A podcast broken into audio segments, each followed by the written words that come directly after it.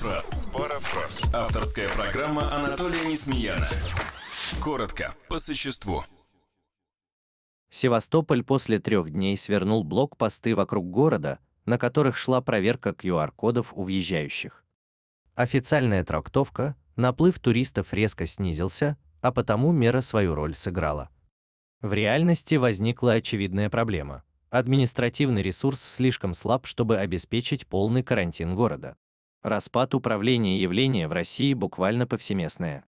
На всех уровнях и на всех территориях. Разница лишь в темпах.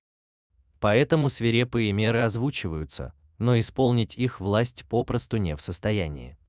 Ноябрьский локдаун – фактически стресс-тест на дееспособность власти. И она его проходит с огромным трудом. При этом снижение управленческого ресурса процесс динамичный, а значит, чем дальше, тем сильнее будет это падение. Проблема очевидна. В случае возникновения настоящего, а не выдуманного чрезвычайного события, власть будет реагировать точно так же, с трудом, с запозданием и крайне неэффективно.